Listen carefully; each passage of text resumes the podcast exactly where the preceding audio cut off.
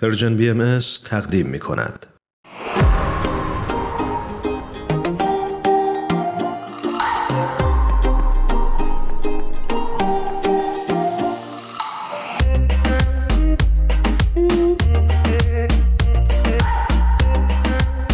دوستان عزیزمون شنونده های خوبمون. این هفته بهمنجان رو برای مصاحبه اووردیم روی خط و خیلی خوشحالیم از اینکه دعوت ما رو پذیرفتن.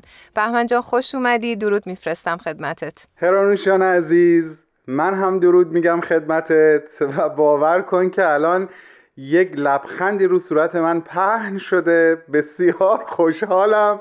از اینکه امروز مهمان اصلی برنامه شما هستم. بالاخره امکانش فراهم شد. درود بر تو بهمن عزیز. من می‌دونم که همیشه ما صحبت می‌کردیم. قرار بود که بیای مهمان برنامه بشی مهمان اصلی برنامه بشی. خودت بخشی از میزبانان پادکست هستی البته. اما دوست داشتیم این بخش رو حتما خودت باشی و با حضور تو اجرا بکنی. ایمان جان عزیز درود بر تو و یک دنیا ممنون از محبت همیشگیت محبت همیشگی هر دوتون. آره واقعا خوشحالم. حس خوبیه امیدوارم بتونم به درستی در خدمت شما و شنوندگان عزیزمون باشم. تخصص خاصی ندارم مثل بقیه کارشناسانی که دعوت شدن همگی عالی بودن ولی می‌تونم از دلم با دلتون حرف بزنم. خیلی ممنونیم. قربانت. بهمن جان تازه یه خبر دیگه بدم که شما چون اهل شعر و موسیقی هستین در انتهای برنامه قراره که یک موسیقی رو انتخاب بکنیم من از الان آمادگی رو بهتون دادم که تا انتهای برنامه موسیقی و ترانه ای رو در نظر داشته باشید. به به به به. بهمن منتظر این لحظه بود. اصلا از انتظار فراتر بود. ببین از خدا که پنهان نیست از شنوندگانمون چرا پنهان باشه؟ عزیزان من کلیه دارم حسودی می‌کنم که چرا اینا یه بار از من نمی‌خوان من آهنگ انتخاب کنم. بالاخره بالاخره من به آرزوم در واپسین هفته های سال کهنه رسیدم. خب خدا رو شکر. خدا رو شکر. اینو به فال نیک بگیر امیدوارم که اتفاقای خوبی سال بیفته سالی که نکوست از زمستانش پیداست. در واقع میگیم سالی که نکوست از قبل از بهارش پیداست. بله، واقعا بله. خیلی خوبه. خیلی ممنونم عزیزم. ولی جدا از شوخی امیدواریم که واقعا امسال از قبل از شروع سال جدید برای همه اتفاقاتی بیفته که واقعا همه فکر کنن که معجزه بوده و اتفاقاتی پر از خوشحالی و شادی و سلامتی برای همه باشه. الهی آمین. هرانوش جان عزیز من فقط در تایید و ادامه صحبتت می‌خوام بگم که روز خوب فقط آمدنی نیست. روز خوب ساختنی هم هست. قطعا. آفرین. بهمن جان همونجوری که حتما شنیدی ما داشتیم راجع به تقویم بهایی و روزهای ایام ها که درش الان هستیم صحبت می کردیم دوست داشتیم که با تو در رابطه با همین موضوعاتی گپی بزنیم یه گپ خودمونی از تجربه خودت بدونیم از نگاه آین باهایی نسبت به مسئله روزه یا ایامه ها و یا اهمیت نوروز بشنویم. موافقی؟ خیلی زیاد. به خاطر اینکه توی روزهایی به سر می‌بریم که یکی از بهترین گپ و گفتهایی که می‌تونیم با هم داشته باشیم همین موضوع هست ایمان جان. چرا که نه؟ بهمن جان برای تو ایامه ها چه ایامی هست و حس و حال تو می‌خواستیم بپرسیم در مورد ایامه ها با کمال میل براتون میگم. مطلبی که می‌خوام بگم رو به احتمال زیاد فردا که شنبه هست عزیزانمون در Persian BMS خواهند شنید دوباره. اما مقدمش رو اینجا خدمتتون میگم. واقعا احساس جالب و متفاوتی نسبت به این چهار یا پنج روز ایامه ها در هر سال دارم. یه مقدمه بذارین اول براتون بگم.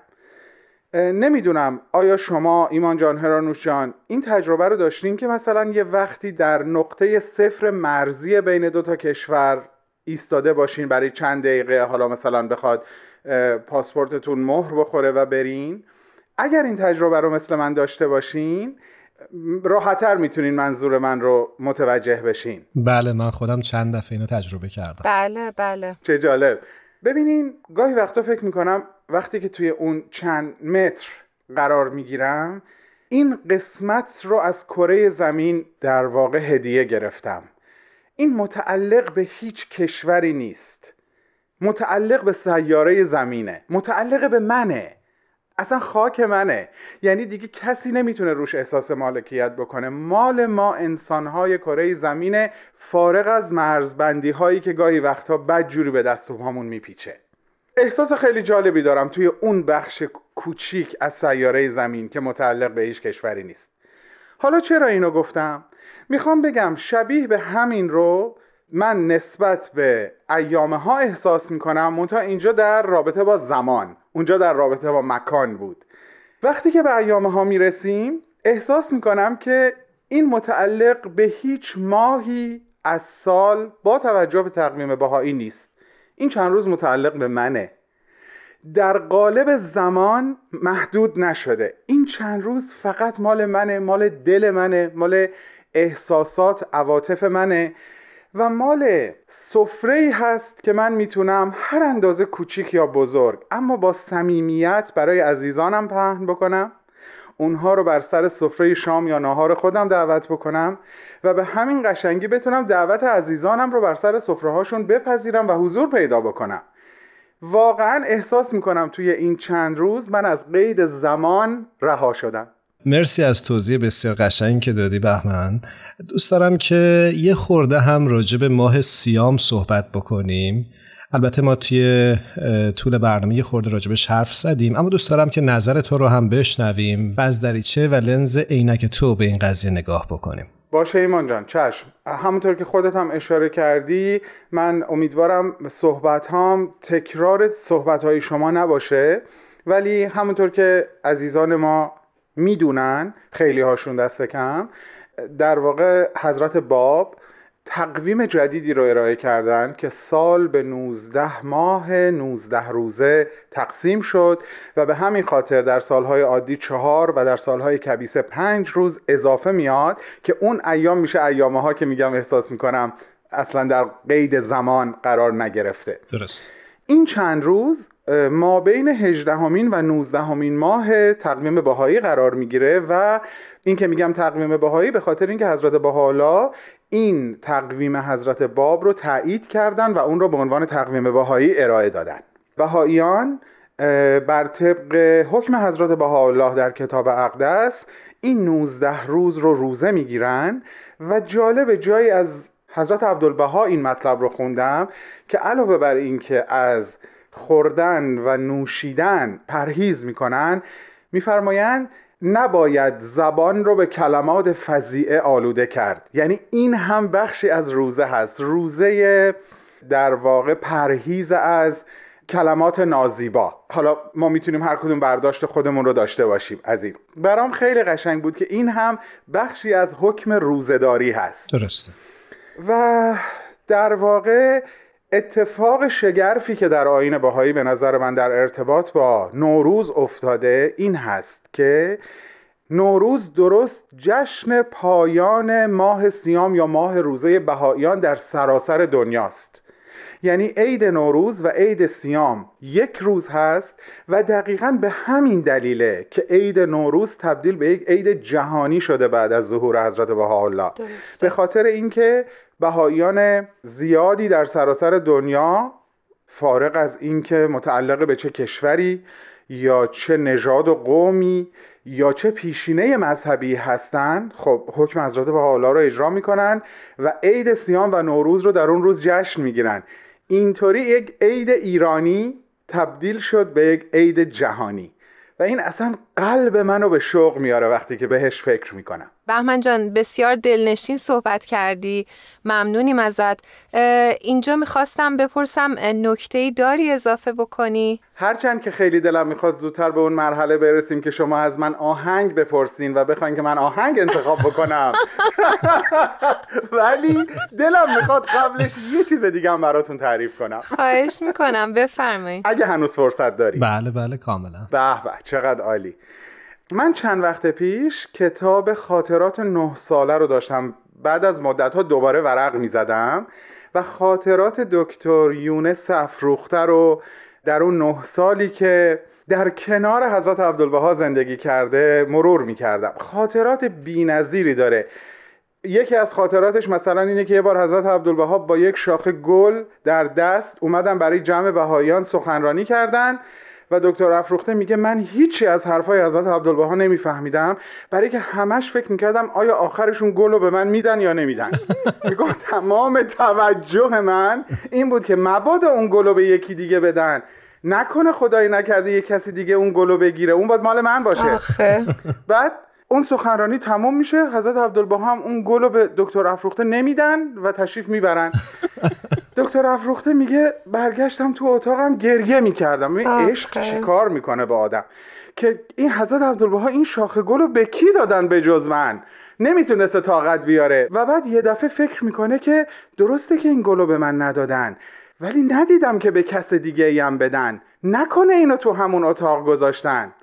سراسیمه نصف شب خودشو دوباره به همون محل سخنرانی حضرت عبدالبها میرسونه و در کمال شگفتی می‌بینه که حضرت عبدالبها اون شاخه گل روز رو در جدار بین دو تا آجر گذاشتن و رفتن. یعنی کاملا مشخصه که حضرت عبدالبها می‌دونسته تو دل یونس خان چی میگذره. آگاه بودن. و زیباترین عکس عمل دنیا رو به نظر من دکتر افروخته نشون میده. از شدت خوشحالی گل رو می‌خوره. ببین میگم یعنی تا مغز استخون عاشق بوده. خیلی این جالب بود برام. اما خاطره اصلی که می‌خوام از این کتاب از دکتر افروخته تعریف کنم این نبود. اینو فقط گفتم که بدونین چقدر کتاب جذابیه و دلم می‌خواد واقعا همه بخوننش. ولی خاطره اصلی که می‌خوام تعریف بکنم در ارتباط با ایام سیام میشه. دکتر افروخته تو کتابش می نویسه که در یک سالی در ایام سیام حضرت عبدالبها روزه داشتن ولی انقدر سرشون شلوغ بود انقدر گرفتاری ها زیاد بود مکاتبات مراسلات بیش از حد بود که حتی فرصت اینکه افتار بکنن نداشتن. یعنی واقعا گاهی وقتا روزه امروز به روزه فردا وصل می‌شد. و این خیلی دکتر افروخته رو نگران کرده بود. می‌گفت من نمی‌دونم یه روزی وقتی چهره ای که زرد شده بود و چشمهایی که گود افتاده بود رو در صورت حضرت عبدالبها دیدم این جسارت رو به خرج دادم و رفتم جلوشون رو گرفتم و گفتم خواهش می‌کنم روزتون رو بشکنین. حضرت عبدالبها خیلی تعجب کردن که تو چرا همچین چیزی از من می‌خوای؟ هنوز غروب نشده. و اجازه بده غروب بشه اصلا با هم افتار می‌کنیم. و می‌گفت من واقعا نمی‌دونم چه قدرتی تو اون لحظه پیدا کرده بودم که دوباره اصرار کردم نه خواهش من از شما این هست که قبل از غروب آفتاب روزتون رو بشکنین. به خاطر اینکه شما به شدت ضعیف شدین و من اینو در صورت شما می‌بینم.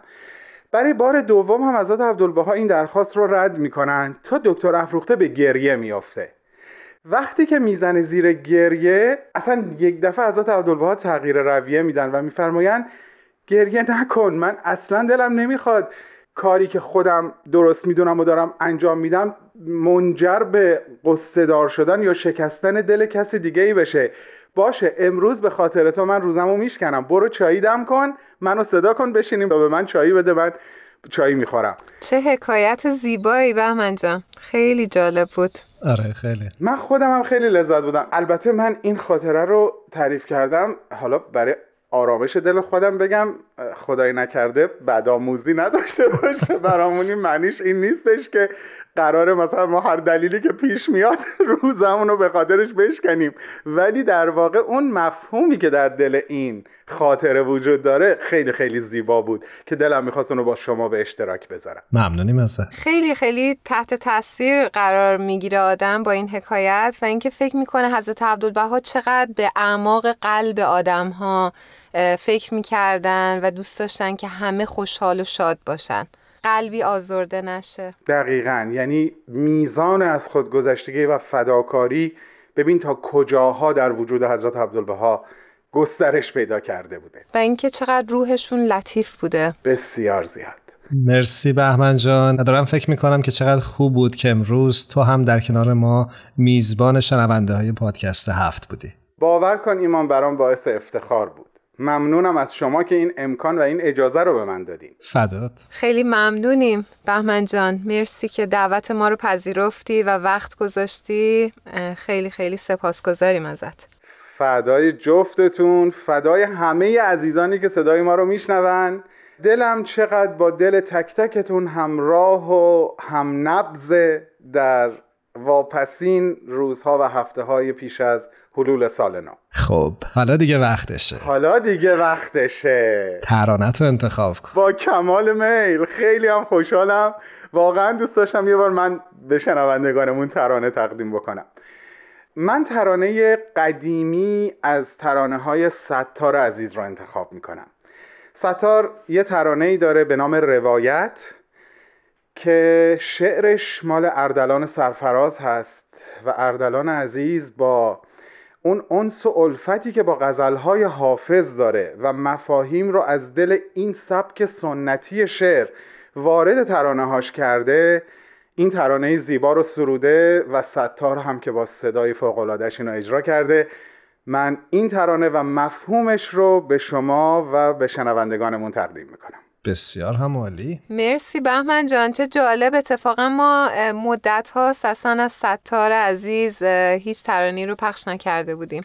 ممنونیم ازت. پس حتما شنیدن صداش انشالله به حال دل هممون خوب خواهد بود. بله. من ازت خدافزی می‌کنم. امیدوارم که هر جا هستی خوب و خوش باشی. یک دنیا ممنون ایمان جان. قبل از اینکه ترانه رو پخش بکنیم با بهمن عزیز خدافزی بکنیم.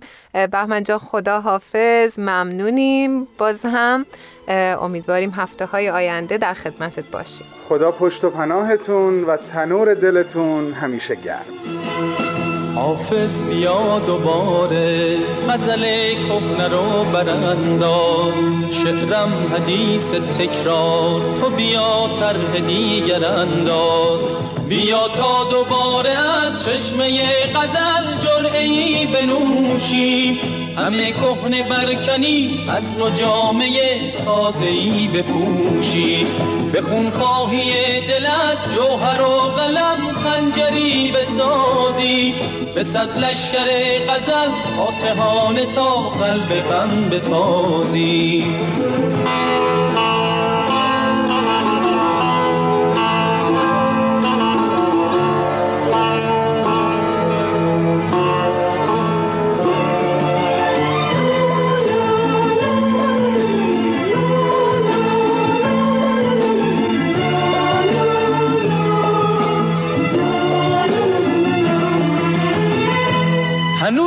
هنوزم گرم نفس ها هنوزم سرشارم از عشق اما وقت خوندنم نیست اما جای موندنم نیست. مردم از این همه گفتن شعر سرد عاشقونه.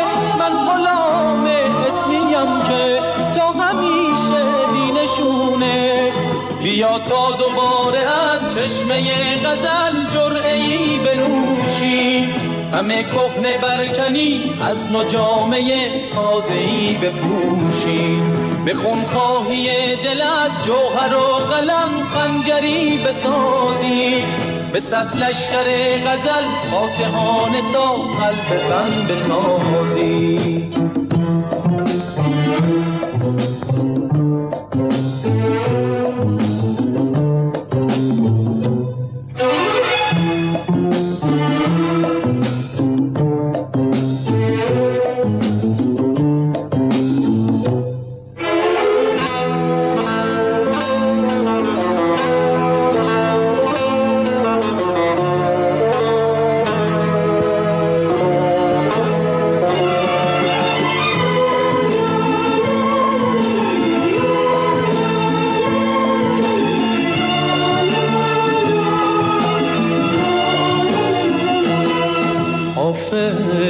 مددی کن که دمی مانده است و آهی.